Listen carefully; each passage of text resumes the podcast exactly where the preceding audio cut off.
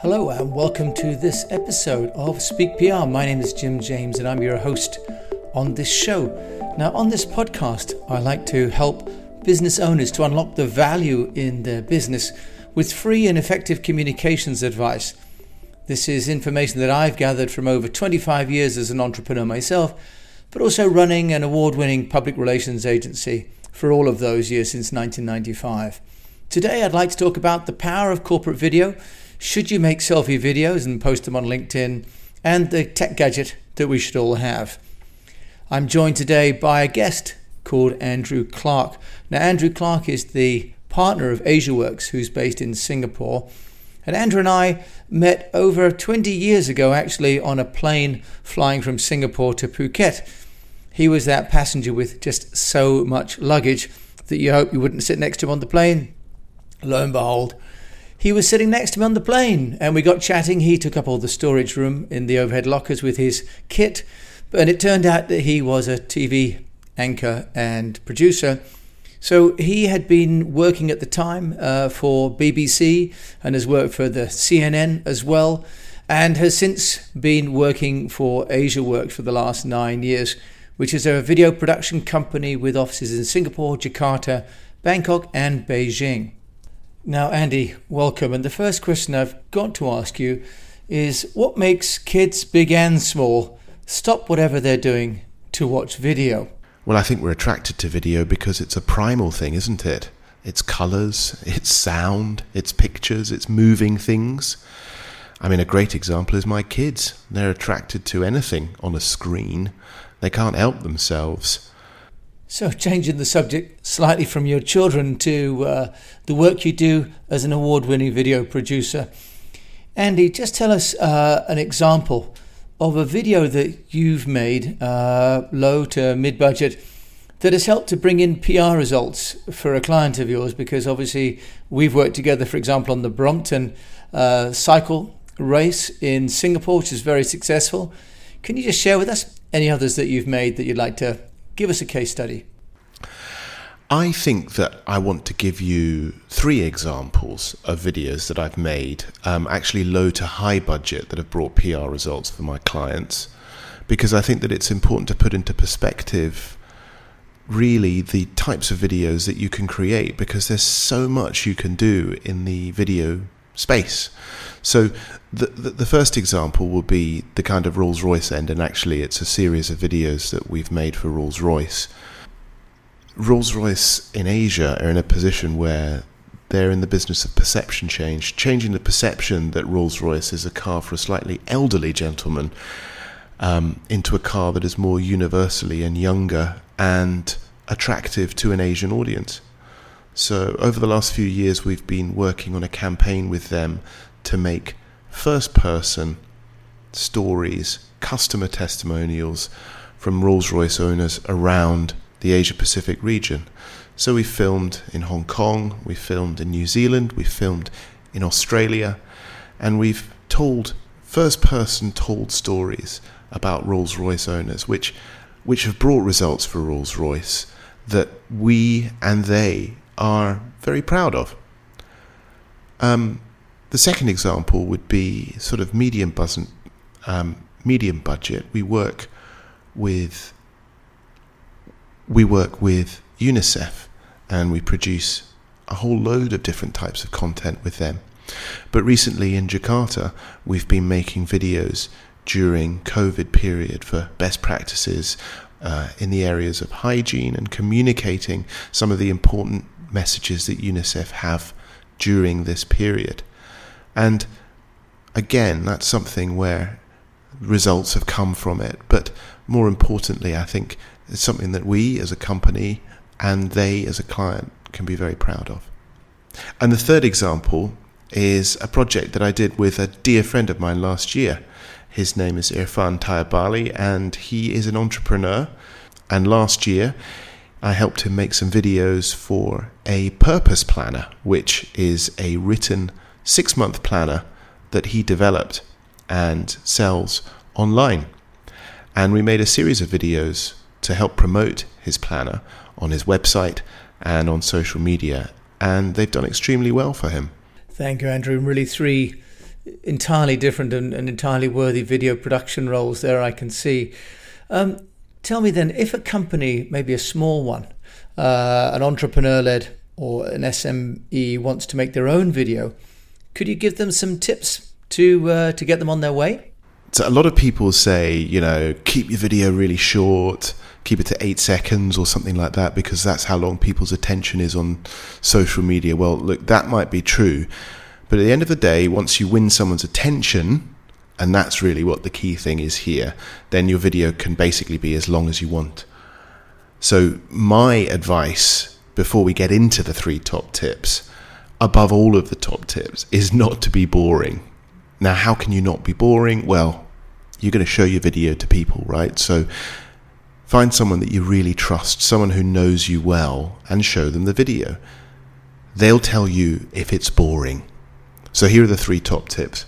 Number one, keep it simple, stupid. The old KISS strategy, K I S S. Keep it simple, stupid. Simple messaging, okay? Keep it to two or three messages in your video, okay? Two or three key messages. Any more, you're overloading the viewer, especially if you're in a kind of sales or product or customer testimonial situation where we need about two or three messages. Second thing, be authentic and polite. Don't go out to interrupt your viewer.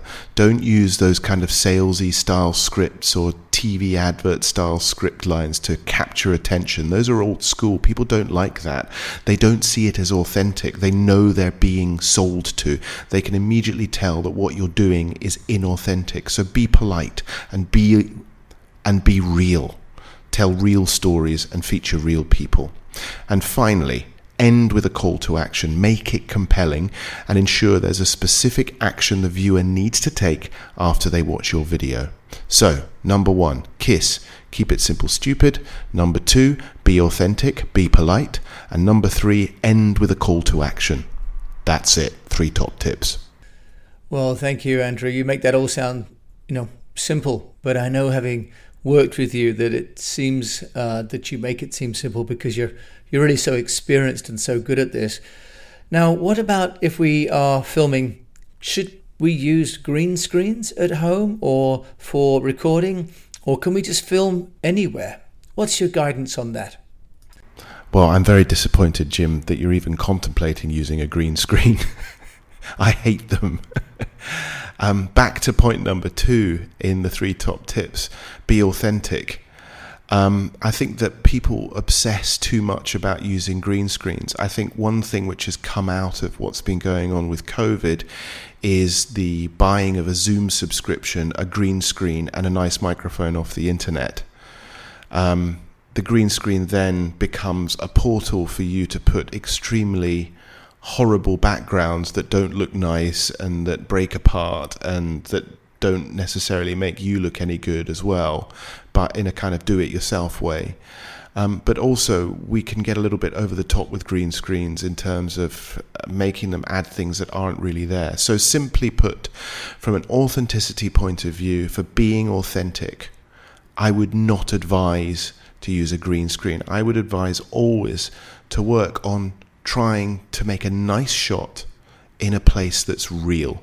Now, that means simply getting onto YouTube and finding out what things like good framing are, decent lighting, stuff that you can do with a domestic, even with a webcam. You know, just get online and get onto YouTube and find out what it is to to to, to film a nice looking image. Okay, well, um, considering where I'm recording this, it's probably just as well we're doing this with with audio only and no need for green screen at all. Um, Andrew, just tell us then, um, how much impact do you think these handheld, kind of earnest into the camera speaking videos there are? You mentioned everyone's dashed out to buy, you know, a, a new mic and a Zoom subscription and maybe a green screen. Guilty as charged on all fronts, I'm afraid. Do you, what do you think of those? Uh, that we're seeing, for example, on LinkedIn a lot, on Facebook, people sort of talking at you with today's top tip, today's thought for the day, and so on? My opinion about this really comes down to who you are. Um, the first thing is that there's too many of these types of videos. There was a period last year where everybody seemed to be doing them, and I still see a lot of them on things like LinkedIn. I think that people are a little bored of them now, to be honest with you. When it comes down to who you are, it's really about how well you can present and how concisely you can present. I have a problem with getting things right first time. So if you're not good at getting it down right first time, you need to practice and you need to ensure that your messaging is really tight. Keep it simple, stupid. And in these and with these type of videos, I would also advise to try and keep them short. Follow the three top tips. Two to three messages, keep it simple, stupid, be authentic, be polite, and then end with a call to action. Follow those rules. But overall, I would say that there's a bit too many of these types of videos out there at the moment, and people are a little bit tired of them. So, assuming that someone has got the budget and realizes really the value of engaging professionals to help them, how can they go about that, Andrew? The good news is there are so many places you can go to outsource your video making. The bad news is is because there are so many ways and people and websites and solutions out there, it's very hard uh, to get a gauge of even things like sort of market rates for doing things like a shoot or doing things like an edit the simple fact is is that if you want to find somebody to shoot something for free for you, you could probably find it. And if you want to find someone to put a whole video together for free for you or for very little cost, you could probably do that as well. I would say the best way to outsource video making is really to find people like yourself and find out who they're using and to really check anybody who is going and to really check any potential partner that you're going to work with uh, on the past work that they've done. And crucially, find out what they've done because it's very easy these days to put up a website with a video on it and say, I made this. But when you scratch beneath the surface, you might find that they've only done a very small component of that video that they're saying that they made. So I would be very careful in terms of choosing someone to help you make a video, and I would check through your network to find somebody, and I would check their references and check their work very closely. And on a final note, I'd also say that if you're looking for services like animation, or you're looking for services like editing, then websites like Fiverr can be very useful. But again, you want to check those freelancers' credentials and you want to check the work that they've done previously. Thank you, Andrew. Great tip there to check not just the show reel, but actually the work that they've done within that piece. Now, finally, is there a cool technology that you think we should all have, buy, borrow, or steal when it comes to our video making? I think that these days having a smartphone with a good camera is definitely a must have. I wouldn't advise going out and buying a nice camera to film videos uh, from the outset. I would practice on your own camera. I think that a lot of the peripheral stuff is really overlooked in terms of buying equipment when you want to start making your own videos. So, investing in something like a good tripod, I think, is really important. Investing in a good microphone or a good microphone system that either works with your phone or works with your computer, a USB microphone perhaps, those things are really important.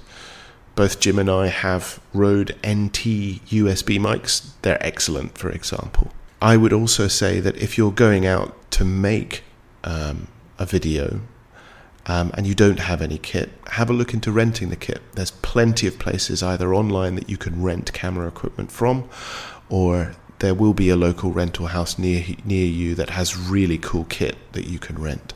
So thank you, Andrew, for those words of wisdom. And I actually sold my uh, digital Sony uh, when I saw the quality that my daughter's iPhone 11 had, and found really that the the interface on the screen and the peripherals were were so much easier to carry around and the quality of the 4K video now on the iPhone is fantastic. But like you, I, I felt that there really can't be a compromise on the microphone and the steadying of the shot with the tripod and also the ring lights, which is one item that you didn't mention, which creates a, an even colouring for indoor photography is really key.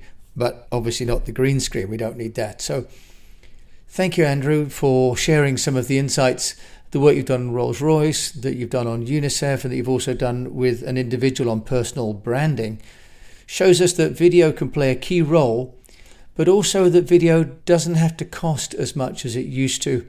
There are people out there on platforms like Fiverr and Upwork, for example, that can bring certain skill sets. And remember, even the big movies are made with Uh, basically a consortium of individuals who come together for a project and also that equipment can be rented, so we don't even have to buy lots of fixed cost equipment. So, video can and should play a key role, and I found today in managing to use the new Zoom update that I can live stream video to my Facebook from the Zoom call, and I can save the video file afterwards.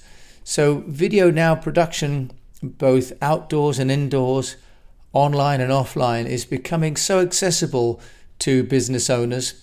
And it really is becoming as easy as holding your hand phone. But as Andrew said, and thank you for that, Andrew, that being authentic is really what people are looking for. And letting people know what's real with you is going to be a key to being successful. And of course, ultimately, that's great because being authentic doesn't cost anything at all. Just takes some forethought and some planning. So, with that, I'd like to thank Andrew Clark, the partner of AsiaWorks, longtime friend and video guru. And yes, Andrew, uh, we may have to do some editing to get all this in the time frame. But as always, you're a mine of information and a delight to work with. So, if you want to find Andrew Clark, I'll put his contact details in the show notes, and you can find him also at asiaworks.com.